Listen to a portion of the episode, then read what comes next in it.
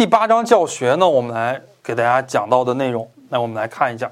第八章教学是非常大的一章啊，是先给大家讲到了什么是教学，哎，教学这个东西跟教育有哪些区别？我们经常一说，哎，在教育教学过程中啊，这个老师怎么样？哎，就是跟治愈有什么关系？跟上课有什么关系？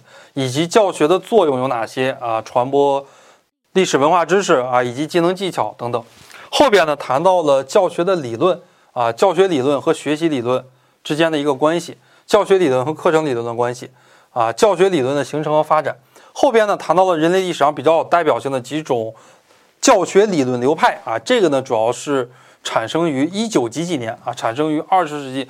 首先最早的，比方说以华生为代表的行为主义，再到后来呢以布鲁纳为代表的认知主义啊，再后来以罗杰斯和马斯洛为代表的人本主义，还有呢我们现在谈到的社会互助形式，更加关注学生啊这个人跟社会之间的一种关系。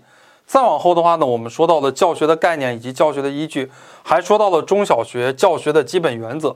基本原则有很多啊，直观性原则、启发性原则、系统性原则、巩固性原则、量力性原则、思想性和科学性相统一的原则、理论联系实践原则、因材施教原则等等。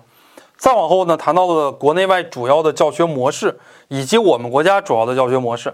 比方说，哎，我们国家主要的一种教学模式，传递接受式。哎，我来。这个样子跟你讲，我来给你传授，你们来接受，对吧？传递接受式，还有呢，比方说自学指导式，学生自学，老师指导，啊，很多很多的这种模式，以及每一种模式它的一些特点。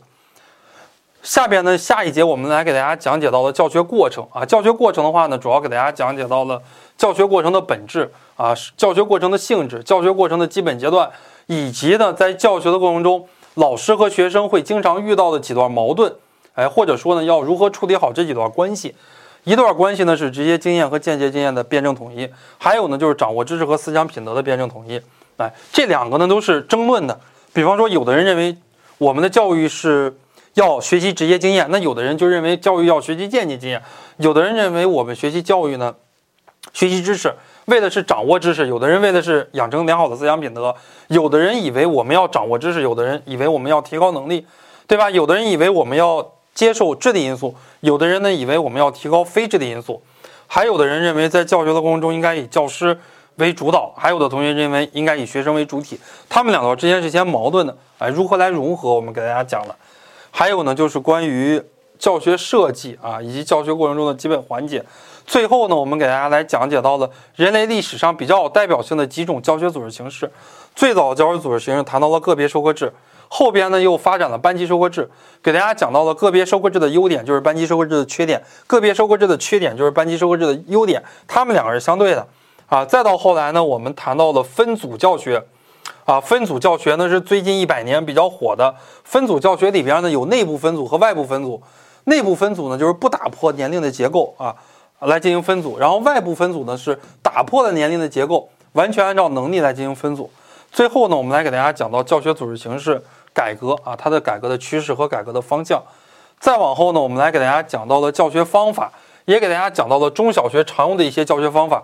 中小学的常用的一些教学方法，这个给大家讲到了，大家不用背啊。你主要给大家讲，主要给大家说到了需要注意的一些方面，以及什么呢？以及一个应用的一些问题啊。中小学常见的一些教学方法应用很重要。给你一个场景啊，问你啊，在这个里边，这个老师用到了哪些教学方法？这个教学方法老师用的对还是不对？如果要是不对的话，应该如何来进行改正？你认为应该用哪个教学方法？这种是经常考的。比方说有谈话法，还有讲授法、读书指导法、讨论法、实验法、实习作业法、演示法、练习法、参观法、自学辅导法和研究法等等。再往后的话呢，谈到了教学评价，还有教学改革。这里边谈到了教学评价的种类、原则、方法，还有学业成就评价。啊，教学评价改革、学生学业评价以及关于教师教学工作的评价等等。